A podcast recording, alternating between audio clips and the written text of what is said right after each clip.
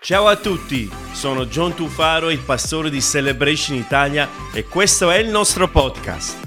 Voglio ringraziarti per come ci stai seguendo oggi e spero che questo messaggio possa ispirarti, rafforzare la tua fede e darti una giusta prospettiva per vedere Dio muoversi nella tua vita.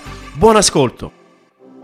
Oggi si festeggia, se così si può dire, ci si ricorda, ci, ci viene in mente. Vogliamo onorare, vogliamo dichiarare che Cristo è risorto, amen? Secondo Timoteo capitolo due, versetto otto, se non erro, l'Apostolo Paolo dice a Timoteo: io ti rammento di ricordarti della risurrezione di Cristo Gesù.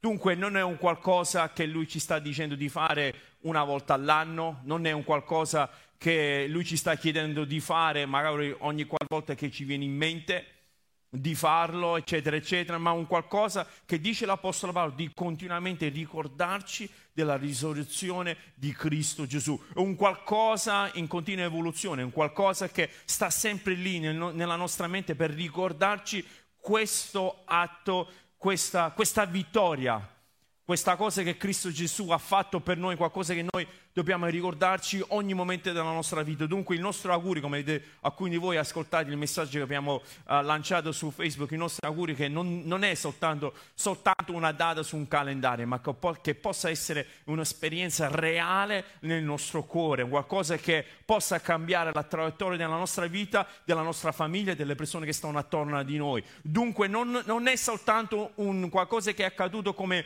un avvenimento storico, ma è un qualcosa che è avvenuto, che tutto ciò che noi facciamo gira attorno al fatto che Cristo Gesù è risuscitato dai morti. Gira attorno a questo. L'Apostolo Paolo ha detto: guarda, la nostra predicazione sarebbe invano se Cristo non è stato risuscitato. E questo per noi è qualcosa che ci conforta, qualcosa che noi possiamo dichiarare con fierezza e noi possiamo dichiarare con orgoglio, possiamo dichiarare con forza che Cristo è risorto. La tomba è vuota. Ci sono tante religioni che la tomba, la tomba è piena ancora, ma quello di Cristo Gesù è vuota e lui sta alla destra del Padre e sta lì insieme a, a, a, a, pregando e facendo il tifo per noi. Ecco perché per noi è importante che noi lo ricordiamo, è importante che noi non soltanto lo ricordiamo una volta all'anno, ma che noi possa essere il motivo, il vanto della nostra predicazione è Cristo risorto. Io in questa sera vorrei raccontarvi appunto questi momenti, questi ultimi momenti di Cristo Gesù sulla terra, e vorrei guardarlo in una maniera un po' diversa, guardandolo attraverso la vita di Pietro. E di solito, povero Pietro, di questi tempi viene sempre predicato in una maniera molto molto negativa, diciamo, tutti ce l'hanno con Pietro. Ma come hai potuto fare una roba del genere? Hai negato Cristo Gesù. Come hai potuto? Come hai potuto? Come hai potuto? Ma purtroppo la verità è che c'è un Pietro in ognuno di noi.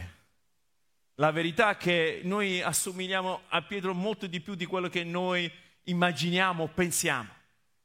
Spesso nella nostra vita, noi nel, nel nostro modo di azionare, nel nostro modo di parlare, nel nostro modo di condurre la nostra vita, rinneghiamo la potenza di Cristo Gesù nella nostra vita.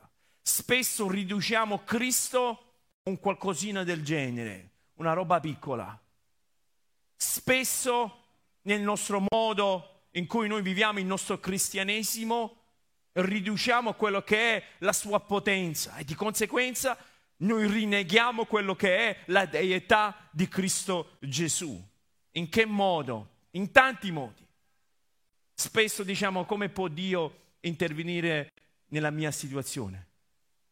Ta, e già abbiamo rinnegato Gesù, e già l'abbiamo fatto Gesù, Serie A, già l'abbiamo portato a Serie B, nell'eccellenza, già l'abbiamo portato un po' di qua.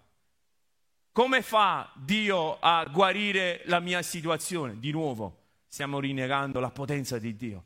Come fa Dio a intervenire e perdonare i miei peccati? Stiamo ancora una volta rinnegando quello che è la sua maestà, quello che è la sua santità, quello che è la sua identità. Lo rinneghiamo un po' una volta, un po', tu- un po' tutti quanti. Però la buona notizia è che così come Pietro, così com- come anche per noi in questa sera, e magari per coloro che stanno segu- seguendo da casa, c'è speranza. c'è speranza. C'è speranza e io, io sono convinto che la storia di Pietro ci insegna proprio questo, che c'è speranza sempre, che anche se sbagliamo, che anche se facciamo delle cose, ci comportiamo in una maniera uh, non in linea con quello che è la volontà di Dio nella nostra vita, c'è sempre speranza, c'è sempre un modo per redimere le nostre vite, c'è sempre un modo per riaccostarci in qualche modo a quello che è la presenza di Dio. Leggiamo questi versi in Luca capitolo ventidue, dal versetto cinquantaquattro. Il capitolo ventidue in qualche modo va a trattare quest'ultimo giorno prima dell'arresto di Gesù che è avvenuto alla sera. La mattina Gesù ha avuto questo desiderio di passare e di festeggiare la Pasqua ebraica insieme ai suoi discepoli, che è molto significativo tutto questo, perché l'Apostolo Paolo ci ha detto che Cristo Gesù è la nostra Pasqua. Dunque lui in qualche modo già stava in, in, in personificando in qualche modo quello che è il significato della Pasqua. Lui ha deciso che voleva spendere gli ultimi momenti con i suoi discepoli e tra l'altro ha detto proprio a Pietro e a Giovanni di andare avanti e di preparare la stanza in modo tale da festeggiare la Pasqua insieme ai suoi discepoli. Questi due sono andati avanti. Gesù le aveva detto: guarda, se vedrai una persona che sta portando dell'acqua, uh, segua quella persona, andato in questa stanza, preparatelo perché uh, desidero uh, a festeggiare e passare la Pasqua insieme a voi. Così hanno fatto. Pietro e Giovanni sono andati lì, mentre erano lì Gesù stava spiegando gli ultimi momenti, e mentre Gesù stava spiegando gli ultimi momenti lui dice qualcosa di importante, specifico a Pietro. Voglio leggere questi versi, forse di là non ce l'hanno, dunque non, non, non, non apparirà sullo schermo. Voglio leggere. Il Signore disse ancora: Simone, Simone, ecco, Satana ha chiesto di vagliarvi come si vaglia il grano, ma io ho pregato per te affinché la tua fede non venga a meno, e tu quando sarai ritornato, evidenziamo questa cosa che poi ci torniamo, quando sarai ritornato conferma i tuoi fratelli, incoraggia i tuoi fratelli, sostieni i tuoi fratelli. Questo è importante perché importante per noi capire dove vogliamo andare guardando l'esempio di Pietro. Ma egli, Pietro, disse: Signore, io sono pronto ad andare con te tanto in prigione che alla morte. Ma Gesù disse: Pietro, io ti dico che oggi il gallo non canterà prima che tu abbia negato tre volte di conoscermi. Dunque in qualche modo noi vediamo che Gesù stava già avvisando Pietro di quello che sarebbe avvenuto da lì a poco. E noi vediamo cosa è successo. Leggiamo insieme dal versetto cinquantaquattro, e qui ci sono i versi. Coloro che non hanno una Bibbia saremo ben lieti di regalarvi una Bibbia. Dopo averlo catturato, sta parlando di Gesù, lo portarono via e lo condussero nella casa del sommo sacerdote, e Pietro seguiva da lontano. Quando essi accesero un fuoco in mezzo al cortile, si posero a sedere attorno. Pietro si sedette in mezzo a loro. Una serva lo vide seduto presso il fuoco, lo guardò attentamente e disse: anche costui era con lui. Ma egli lo negò dicendo: donna, non lo conosco. Poco dopo lo vide un altro e disse: anche, anche tu sei di quelli. Ma Pietro disse: oh uomo, io non, non, non lo sono. Passate circa un'ora, un altro affermava con insistenza dicendo: in verità anche costui che era con lui, perché è, Giul- è Galileo. Il modo in cui parlava Pietro, il modo in cui si vestiva, aveva un accento che in qualche modo contraddistingueva la sua provenienza. Versetto sessanta, ma Pietro disse: «Oh uomo, non so quello che dici». Subito, mentre ancora parlava, il gallo cantò, e il Signore, voltatosi, guardò Pietro, e Pietro si ricordò della parola che il Signore gli aveva detto: «Prima che il gallo canti, tu mi rinnegherai tre volte». E questo, e questo è l'esempio, e questa è la vita, e questo è quello che è successo a Pietro, che in qualche modo possa in qualche modo essere paragonato anche alla nostra vita. Sapete la prima cosa che Gesù aveva detto a Pietro? In assoluto la prima cosa che Gesù aveva detto a Pietro lo troviamo, lo troviamo scritto in Matteo capitolo quattro, versetto sedici. Or Gesù, camminando lungo il mare della Galilea, vide due fratelli, Simone detto Pietro e Andrea suo fratello, il quale gettavano le reti nel mare poiché erano pescatori. Disse loro: seguitemi e io vi farò pescatore di uomini. La prima cosa che Gesù disse a Pietro: seguitemi.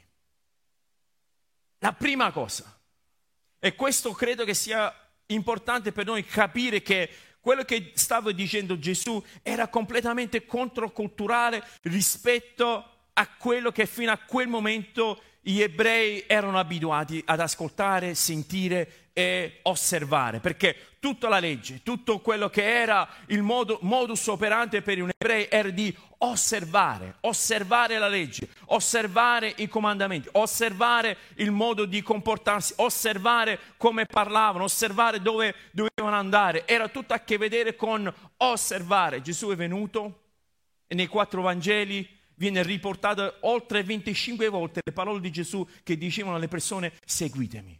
Seguitemi, seguitemi, perché sapete, nel seguire c'è l'evoluzione di una persona che poi diventa. Noi spesso pensiamo che il diventare è a che vedere nell'osservare, magari non è del tutto sbagliato quest'ottica, però la Bibbia ci dice che la legge poneva un peso tale che le persone non riuscivano in qualche modo. Gesù era venuto non per abolire la legge, ma per adempiere la legge, e Gesù ha detto: la cosa importante è che voi seguite me. C'era questa enfasi di portare e di seguire Gesù, perché nel seguire Gesù noi vediamo che possiamo trovare la nostra identità e noi possiamo in qualche modo emulare quella che è la vita di Cristo. E Gesù ha detto ai suoi discepoli: seguitemi. Ovunque lui andava, seguitemi. I discepoli ovunque Ovunque si trovavano ad andare con Gesù, hanno seguito Gesù in tutte le situazioni. Fin quando c'era questo rapporto ravvicinato, tutto andava bene. Fin quando c'era questo rapporto di vicinanza, tutto andava bene. Ricordiamoci che i discepoli con Gesù sono andati in tutte le situazioni, anche nel territorio ostile. Quanti voi vi ricordate l'episodio quando Gesù è andato in Samaria? Samaria erano nemici storici degli ebrei, eppure Gesù è andato lì e i discepoli sono andati con Gesù e non hanno avuto problemi di andare con Gesù, perché lo seguivano, stavano continuamente insieme a Gesù.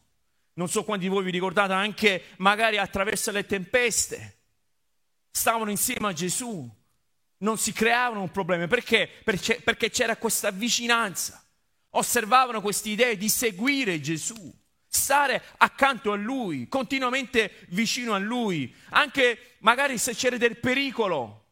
Più di una volta le persone hanno cercato di prendere la vita di Gesù, eppure i discepoli non si sono spaventati, non si sono tirati indietro. Perché? Perché c'era questo rapporto di vicinanza, c'era questo rapporto di stare insieme, c'è questo rapporto di, eh, di, di veramente di questo rapporto di vicinanza, stare insieme. Hanno sconfitto ogni tipo di pregiudizio, ogni tipo di segregazione, non si sono creati nessun problema tra i suoi discepoli e Cristo Gesù. Perché? Perché c'era questa volontà di seguire, c'era questa volontà di stare insieme.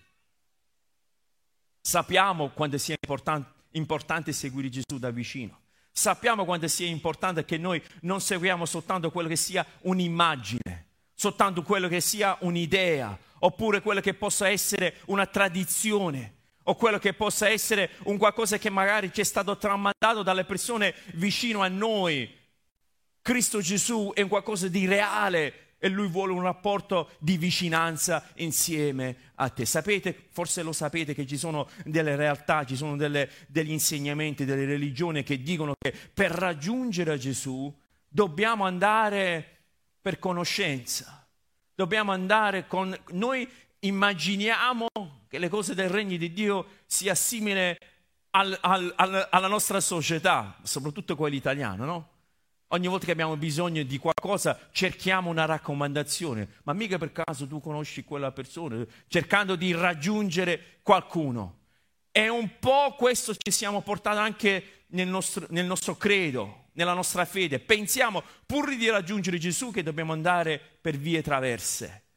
Invece Gesù non ha insegnato questo. Gesù ha detto: seguitemi, vieni da vicino, seguimi, dove vado io vieni anche tu. E questo è un rapporto determinante, quando abbiamo questo rapporto. Mi ricordo quando mia moglie si è innamorata di me tantissimi anni fa, nessuno ha detto amen, soprattutto mia moglie. Quando mia moglie si è innamorata di me tantissimi anni fa, abbiamo vissuto un periodo che erano questo rapporto a distanza. Non so quanti di voi avete mai avuto un rapporto a distanza, vedi che ci sono, no Stefano, no, aveva un problema, ok, uh, un problema, un rapporto a distanza.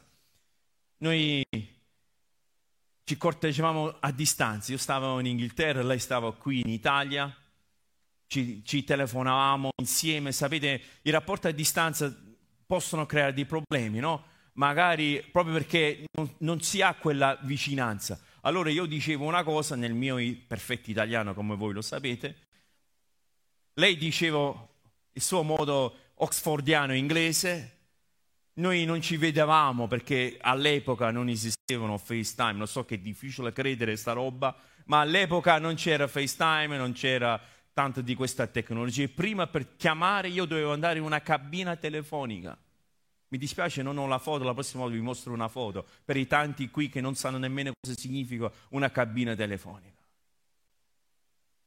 C'era questa cabina che andava all'interno di questa cabina in Inghilterra, quelli là rossi, non so se siete mai stati a Londra, l'avete visto, ora sia un reperto diciamo per i turisti, ma all'epoca era una cosa vera. Io veramente ci andavo dentro per chiamare. E mi devo portare i, i, i, le monete con me, no? E dovevo cambiare dieci sterline tutte in monete, allora è, usciva una roba del genere. E gli mettevo tutto su, sulla macchinetta del telefono. Entravo dentro, iniziavo a chiamare, inevitabilmente veniva qualcuno da fuori che bussava, che voleva usare il telefono, io mi giravo e gli mostravo tutte le monetine.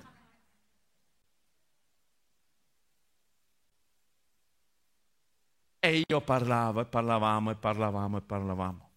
Però il rapporto a distanza non era la stessa cosa quando stavamo vicino. Quando stavamo, da, quando stavamo vicini, vicini insieme riusciamo a comprenderci, riusciamo a capirci. Ci sono anche dei momenti dove delle volte le parole non servono, no? Magari una carezza, un qualcosa che mostra, mostra l'amore. E questo è il rapporto che Gesù vuole avere con te. Non un rapporto a distanza, non un rapporto di una telefonata ogni tanto, non di un qualcosa che ci capita per la testa magari solo quando ci sentiamo male, solo quando dobbiamo fare il test, il tampone per sapere se siamo positivi o negativi, siamo lì a invocare il nome di Gesù. Secondo me vi devo a tutti quanti attrezzare con questi test ogni volta. Se quando andate a casa, prima di farlo, invocate il nome di Gesù. Ti prego, ti prego, negativo, negativo, ti prego, ti prego, ti prego. Vi vedo, io vi vedo. Ma Gesù vuole un rapporto, vuole un, un rapporto di vicinanza con ognuno di noi. Però vi voglio mostrare un qualcosa nel racconto che abbiamo letto in Luca ventidue, credo che sia significativo. Perché dopo che hanno catturato Gesù, sta scritto che Pietro seguiva da lontano. È cambiato qualcosa in Pietro. È cambiato qualcosa che quel rapporto di vicinanza, quel rapporto insieme, quel rapporto che vivevano insieme, dormivano insieme, mangiavano insieme. Adesso viene spe- ci viene specificato che Pietro aveva preso le distanze da Gesù. Ripeto, non incolpiamo Pietro, perché io credo che forse noi avessimo fatto peggio. Immaginiamo un po' la scena. Sta scritto nel Vangelo di Giovanni che un battaglione di soldati romani sono venuto per prendere Gesù. E un battaglione di soldati romani sono circa dai trecento ai seicento unità. Dunque, diciamo, prendiamo la parte bassa.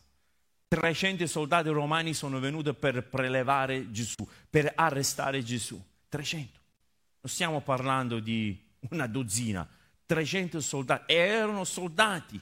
Ma soldati veri, non come magari qualche soldato italiano, non sto guardando nessuno adesso. Soldati veri, perché volesse dire che noi siamo finti? No!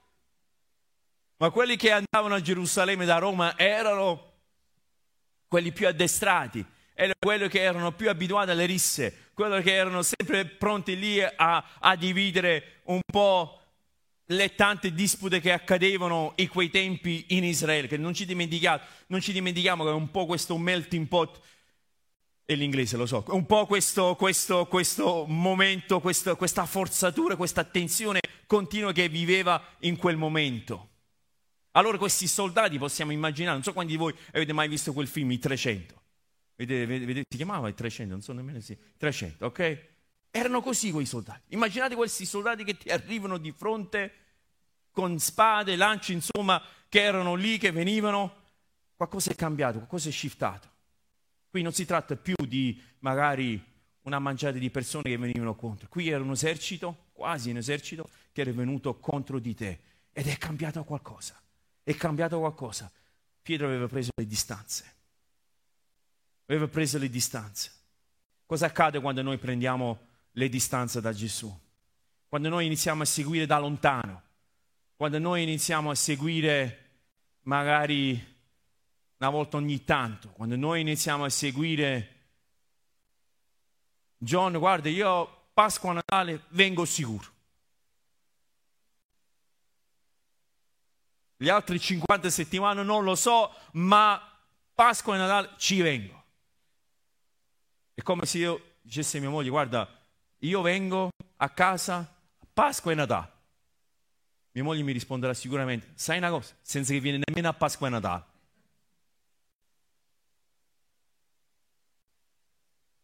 Non credo che questo è il rapporto che noi veramente vogliamo avere, no?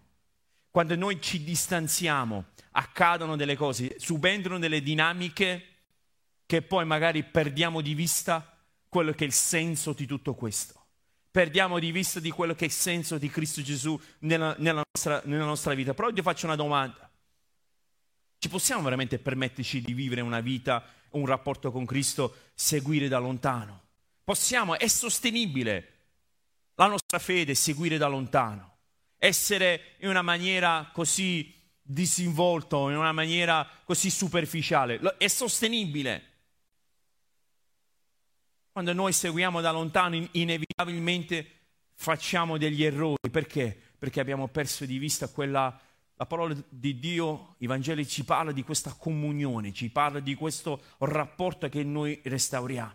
Se noi seguiamo da lontano questo rapporto, in qualche modo esiste questa separazione. E guarda un po', una delle definizioni del peccato nella Bibbia, una delle definizioni è separazione. Adamo ed Eva furono separati dal giardino, furono esclusi dal giardino. Perché? Perché si erano separati da quello che era il desiderio di Dio, da quello che Dio era il piano di Dio per loro. Dunque, quando noi ci separiamo, inev- inev- inevitabilmente noi stiamo negando Gesù, ma noi dobbiamo colmare questa distanza con Gesù, perché se noi colmiamo questa distanza con Gesù, numero uno, troviamo un amico. Quando, chi è che può testimoniare che con Gesù troviamo un amico? Io ho trovato un Salvatore, è normale, è il Salvatore, è il Signore, ma anche il nostro amico. Quel rapporto, tanto è vero che Gesù stesso, lui l'ha detto, in Giovanni quindici quindici, lui ha detto, io non, non, non io, io non vi, non vi chiamo più servi, perché il servo non sa ciò che fa il suo padrone, ma vi ho chiamati amici perché vi ho fatto conoscere tutte le cose che ho udito dal Padre mio. Io vi ho chiamato amici. Che cosa grandiosa sapere che io ho un amico onnipotente, che io ho un amico che lui può ogni cosa. Come dicevo all'inizio, no? Qualcuno ti chiede, ma tu conosci un buon dottore? Forse no, ma conosco qualcuno che magari qualcosa può fare. Quando si ha un amico del genere, ragazzi, è tutto molto più facile. E Cristo vuole restaurare questo tipo di rapporto con te. Quando noi colmiamo il, il divario tra noi e Cristo, troviamo anche il perdono. Cosa fondamentale nel nostro cammino. Se confessiamo i nostri peccati, in primo Giovanni capitolo uno, versetto nove, se confessiamo i nostri peccati, Egli è fedele e giusto da perdonarci il peccato e purificarci da ogni iniquità. Questo è il cuore di Dio, questi desideri di Dio.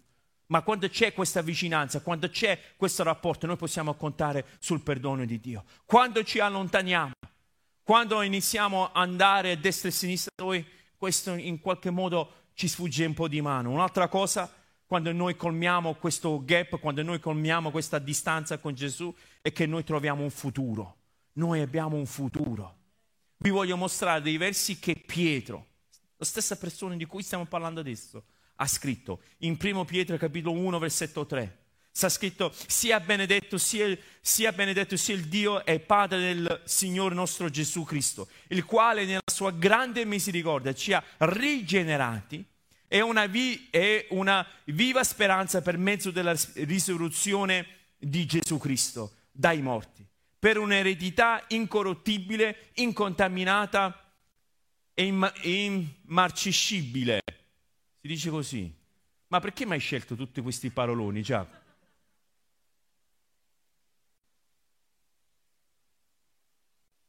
Conservate nei cieli per voi.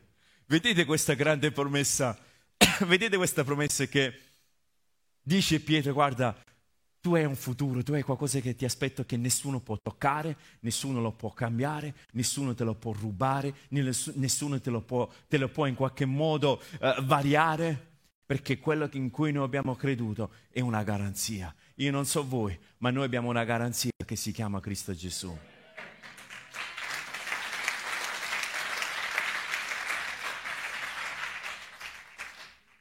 Questo è quando noi creiamo una vicinanza. Quando invece prendiamo le distanze, le cose cambiano radicalmente. Sembra che ci mancano un po' le forze. Sembra che un po' alla volta ci manca la voglia di venire e stare un po' insieme. Ci manca anche la voglia di combattere contro il nemico che continuamente ci bombarda di negatività. Sembra che un po' alla volta cambiamo anche un po' il nostro modo di parlare, il nostro modo di ragionare, il nostro modo di reagire. Un po' alla volta ci rendiamo conto che non stiamo più lì a cantare dei brani e iniziamo a cantare o decantare altri tipi di sentimenti. Le cose inizia- iniziano a shiftare, iniziano a cambiare nella nostra vita. E noi vediamo il racconto che Gesù fu portato via davanti ai sacerdoti. Mentre stava lì davanti ai sacerdoti nel cortile, Pietro seguiva da lontano. Pietro è entrato nel cortile, mentre lui è entrato nel cortile vediamo che Gesù iniziano a interrogarlo, iniziano a incolparlo, iniziano a schiaffeggiarlo, iniziano in qualche modo a offenderlo in, in tutti i modi. Inizia questo pseudo processo, perché il processo vero e proprio Gesù non l'hanno mai fatto, questo pseudo farsa contro Gesù. E mentre tutto ciò stava accadendo, noi vediamo Pietro che stava seguendo da lontano. Mentre lui seguiva da lontano, ecco cosa accade. Una persona l'aveva riconosciuto, una, una ragazza l'aveva riconosciuto. Ah, ma tu non sei anche tu un discepolo? Pietro disse: no, ti stai sbagliando. Poi una seconda volta, poi una terza volta. E un'altra, un'altra Vangelo porta addirittura che Pietro aveva, aveva in qualche modo giurato. Aveva detto: io non lo conosco affatto.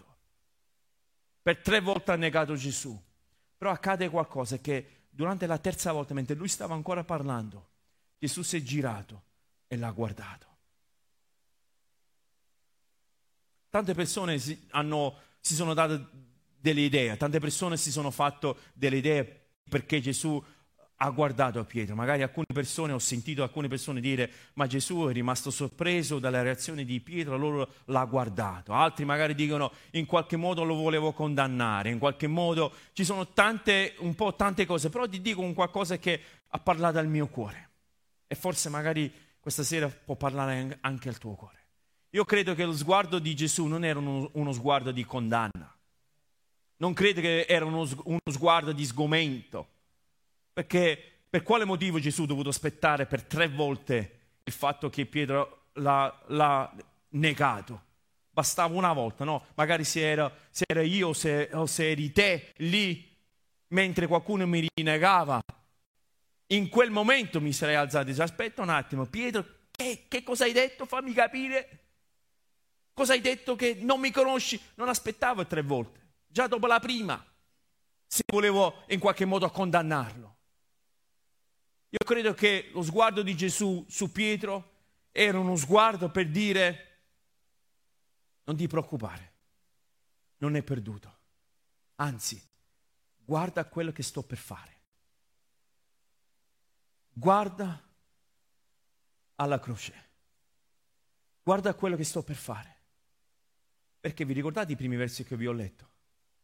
È stato l'avviso che Gesù ha detto a Pietro. È stato di dire, guarda, ma io ho pregato perché il diavolo mi ha chiesto di vagliarti.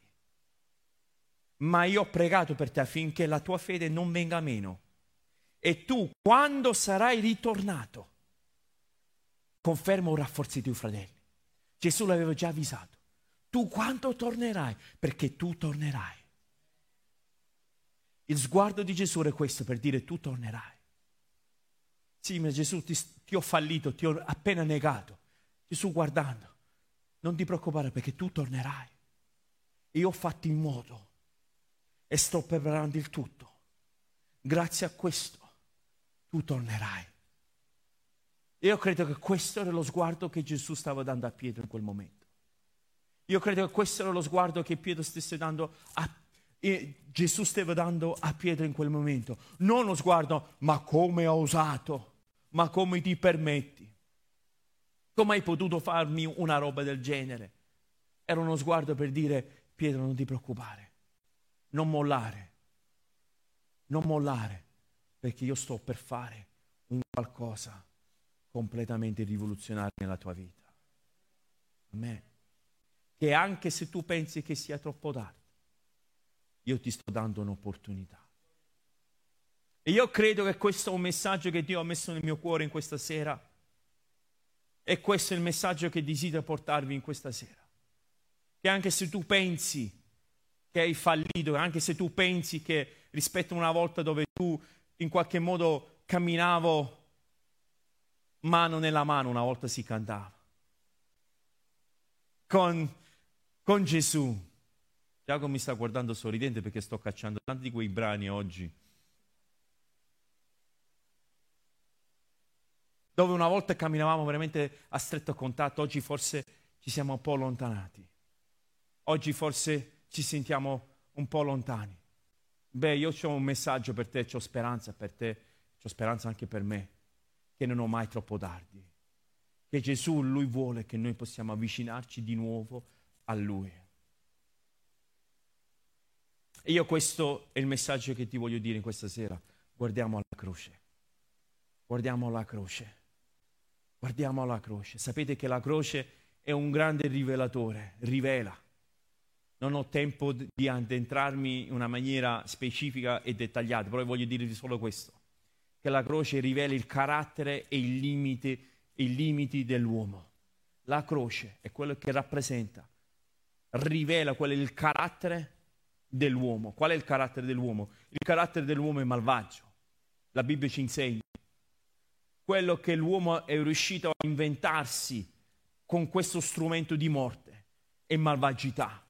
Quello di mettere un uomo innocente su quella croce, al posto, al posto di un fuorilegge e un qualcosa di malvagio, di quello che non si è fermato lì. Dopo duemila anni vediamo ancora la malvagità dell'uomo, e quella malvagità dell'uomo viene evidenziata dalla croce.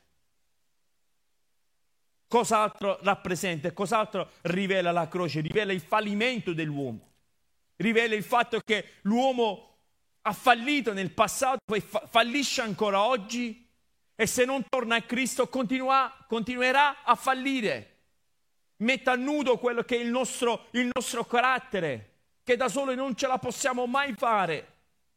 Un'altra cosa rivela la croce è quello che è il limite dell'uomo, quello che sono i limiti dell'uomo.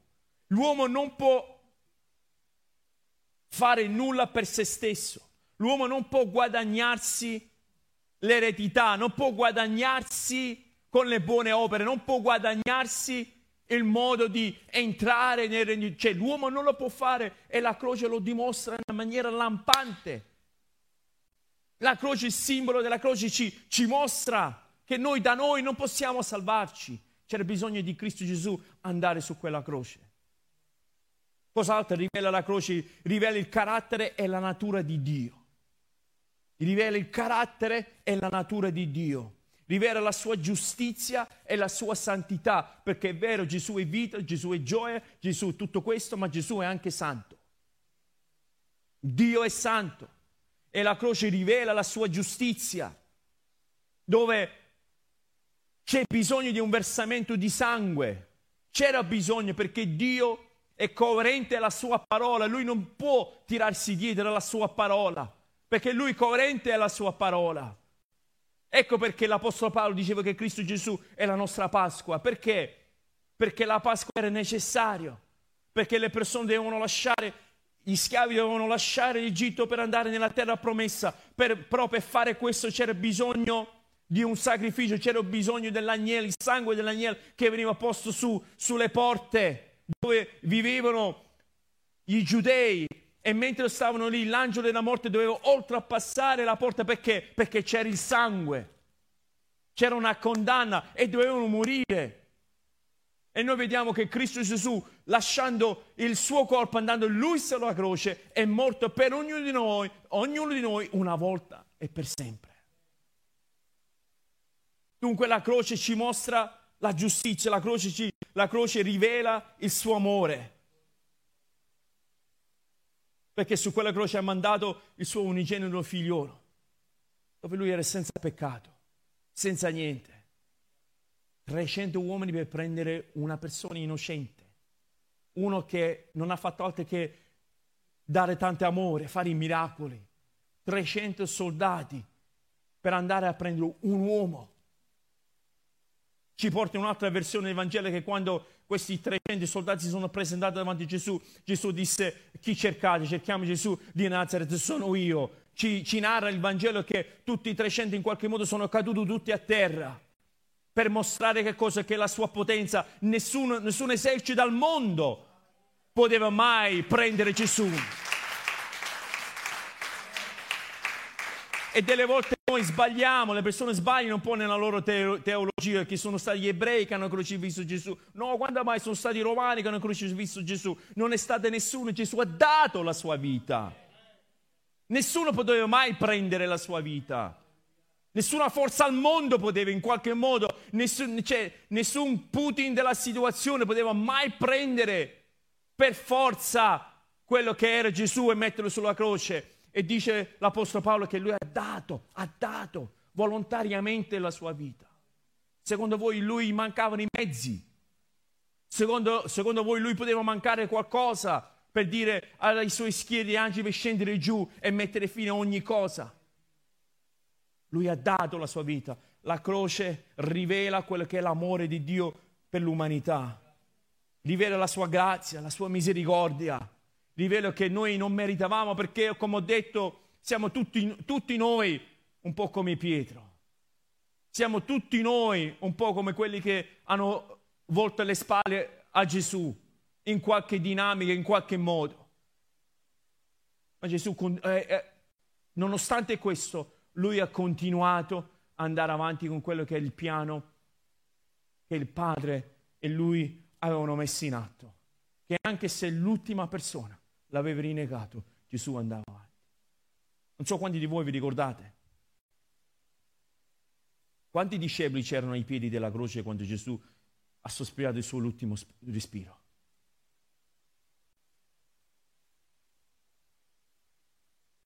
Uno su undici, perché uno già era andato via.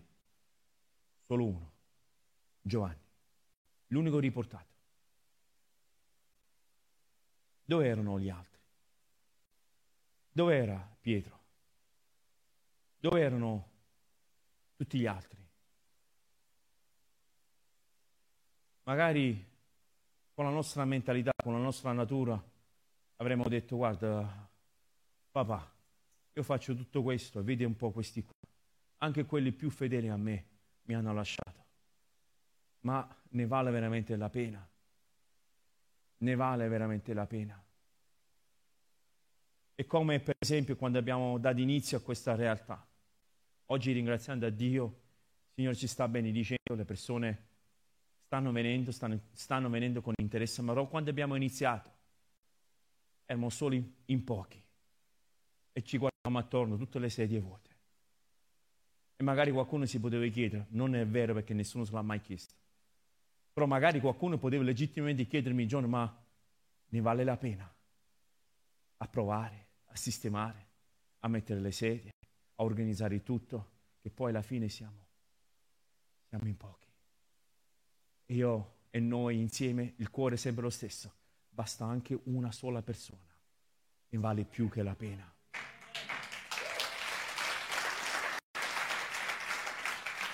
Se per Gesù, anche per una sola persona, anche su un, po- un solo discepolo, anche uno solo, lui non ha esitato. Chi siamo noi che magari per uno esitiamo e diciamo ne vale la pena, chi lo sa, chi ne boh. Noi andremo a predicare questo Evangelo. Qual è il Vangelo? Secondo Timoteo capitolo due, versetto otto, il Vangelo della risurrezione di Cristo Gesù. Noi non ce ne vergogniamo della croce. Primo Corinzi capitolo uno, versetto diciotto, sta scritto: infatti il messaggio della croce è follia per quelli che periscono, ma per noi che siamo salvati è potenza di Dio. È potenza, è potenza, è potenza. Cambia. Dunque, cosa è, cosa è successo? Gesù ha guardato Pietro, Pietro è andato via rattristato, vabbè, rattristato è un eufemismo, diciamo, è andato via distrutto. Ancora peggio se Gesù l'ha guardato con gli occhi d'amore, no? Ancora peggio, non so voi, ancora peggio, magari era meglio una reazione negativa, ah, se t'acchiappa. Spesso abbiamo un po' questa immagine di Dio, no?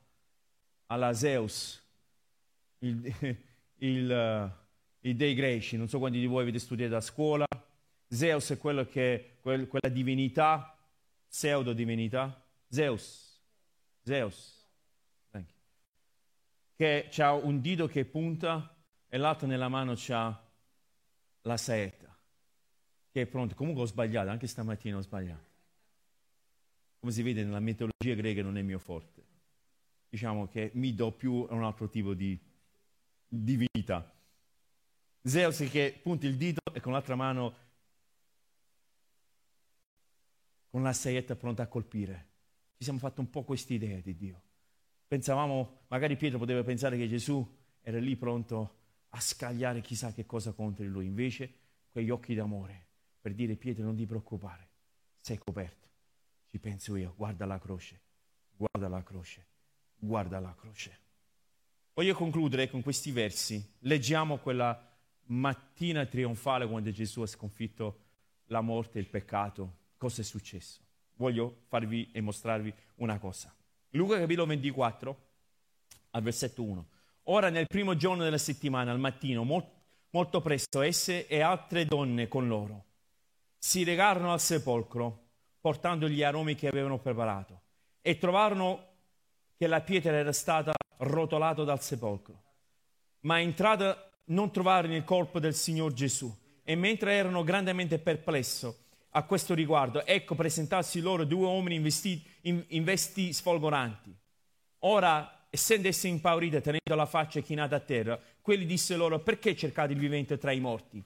Egli non è qui, ma è risuscitato. Ricordatevi come vi, par- come vi parlò mentre era ancora in Galilea, dicendo che il figlio dell'uomo doveva, doveva essere dato nelle mani di uomini, peccatori, essere crocifisso e risuscitare il terzo giorno. Ed essi si ricordarono delle sue parole.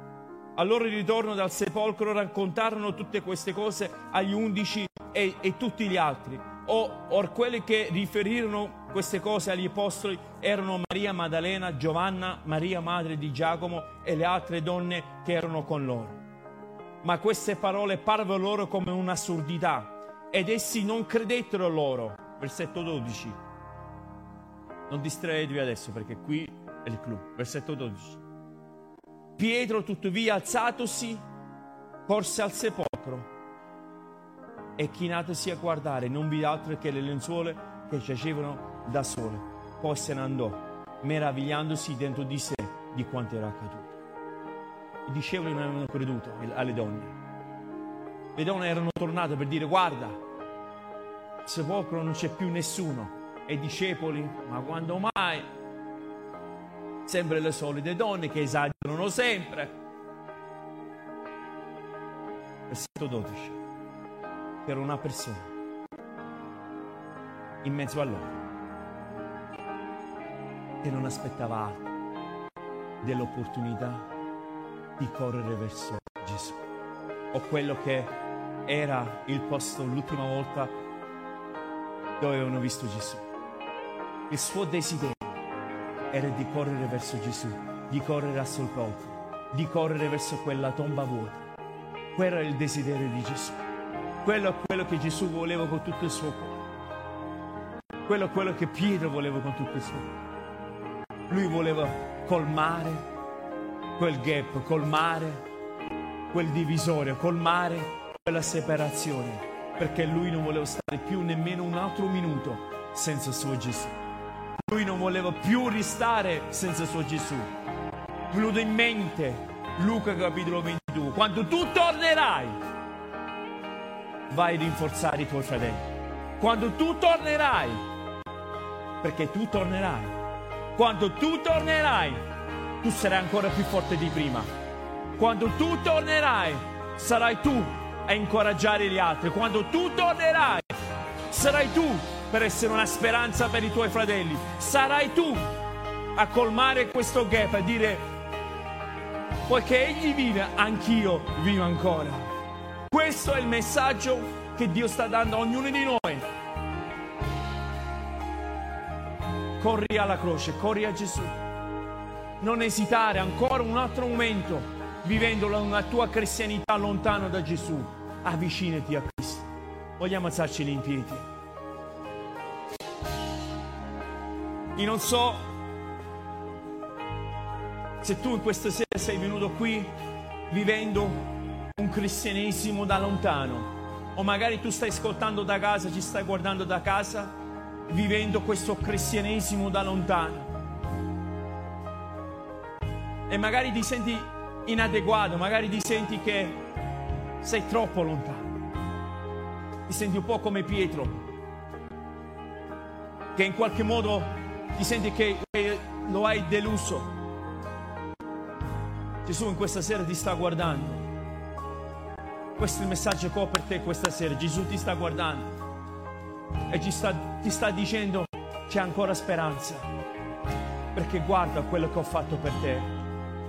Sono andato su quella croce, ho dato la mia vita per te, ho dato il mio sangue per te, ho dato tutto per, ho dato tutto per te. Tu non devi fare altro che tornare a me. Gesù ti sta dicendo: torna a me, torna a me. Però Johnny, io l'ho combinato veramente grosso, veramente l'ho, l'ho, l'ho combinato grosso, mi sento troppo lontano. Gesù ti sta guardando e ti sta dicendo: non ti preoccupare, lui ha pagato tutto, ha già pagato tutto per te. Io vorrei, sento nel mio cuore di dare un'opportunità alle persone che magari si sentono in qualche modo allontanati da quello che è la fede. E se tu vuoi rinnovare la tua fede in questa sera, se tu vuoi rinnovare il tuo amore verso Cristo, o magari se tu non l'hai mai fatto ma vuoi accettare Cristo Gesù nella tua vita come tuo personale salvatore, che lui possa regnare nella tua vita, possa cambiare la tua vita, possa perdonare la tua vita, lo può fare stasera. Anche magari tu che stai guardando da casa, poiché sta scritto in Romani capitolo dieci versetto nove, sta scritto queste poche righe, sembrano poche ma è tutto. Sta scritto: poiché se confessi con la tua bocca il Signore Gesù e credi nel tuo cuore che Dio l'ha risuscitato dai morti, tu sarai salvato, tu sarai salvato, tu sarai salvato. Se c'è qualcuno in questa sera che vuole confessare che Cristo è il Signore della tua vita, lo può fare. Se c'è qualcuno in questa sera che vuole credere con tutto il suo cuore che Dio ha risuscitato Cristo dalla morte, tu in questa sera puoi andare via come una persona salvata. Se questo sei tu, mentre chiederò a tutti di chiudere i propri occhi, alza la tua mano, alza la tua mano e voglio pregare insieme a te. Se sei tu, alza la tua mano. Grazie, grazie, grazie, se vuoi rinnovare la tua fede, ti senti un po' allontanato in questi mesi, in questi anni, alza, alza la tua mano, riavvicinati a Cristo, alza la tua mano, confessa, confessa, alza la tua mano. Se vuoi dare la tua vita a Cristo, non l'hai mai fatto prima d'ora, ora è il momento, alza la tua mano, alza la tua mano insieme a me, perché la mia mano è alzata. Ogni giorno voglio dire: sì Signore, tu sei il mio Signore e io voglio confessarti come il mio Salvatore. Anche stasera, se questo sei tu, alza la tua mano, non aver vergogna, alza la tua mano, forte così, nel nome di Gesù. Io dichiaro in questo momento, se tu confessi con la tua bocca che Cristo è il Signore e credi nel tuo cuore che Dio lo risusciterà di morti, tu sei salvato. Accetti la tua salvezza nel nome di Gesù, nel nome di Gesù, e tutto il suo popolo dichiara amen, amen, amen, amen, amen. Vogliamo concludere questa sera prendendo la Santa Cena. Vicino alle vostre sedie ci sono i bicchierini. Questi bicchierini, se mi date uno, voglio mostrare. Ci sono due strati. Il primo strato rivela che questi sono simboli, eh? Magari ci sono le persone che ci stanno guardando, ma cos'è questa roba? Questi sono simboli che Gesù ci ha detto: fate questo in memoria di me, come simbolo. E noi vogliamo prendere la Santa Cena mentre ascolteremo e cantiamo questo canto, questo inno anzi, insieme. Togliamo via il primo strato, prendiamo il simbolo del pane, poi togliamo via il secondo strato e beviamo quello che è il succo d'uva, e lo facciamo insieme mentre ascoltiamo questo brano. Volevo chiedere eh, ai ragazzi di raggiungermi qui su, sul palco, e vogliamo prendere la Santa Cena insieme. Però voglio leggervi questi versi in Luca, gli ultimi momenti. Gesù cosa ha detto ai suoi discepoli? Versetto diciannove del Luca ventidue: poi prese il pane, reso grazie, lo spezzò, gli diede loro dicendo: questo è il mio corpo che è dato per voi, fate questo in memoria di me. Questo è un modo per ricordarci il sacrificio che ha fatto Cristo su quella croce. Così pure, dopo aver cenato, prese il calice dicendo: questo è il calice, il nuovo patto nel mio sangue, che è sparso per voi, fate questo in memoria per noi. Mentre cantiamo questo brano, vogliamo fare questo in memoria di Cristo. Spero che questo messaggio sia stato di benedizione per te. Se ti fa piacere, iscriviti al nostro podcast, così nel tuo feed appariranno gli episodi più recenti. E seguici cliccando sul link in descrizione, rimanendo connesso con tutte le nostre attività. Ti do appuntamento al prossimo podcast di Celebration Italia.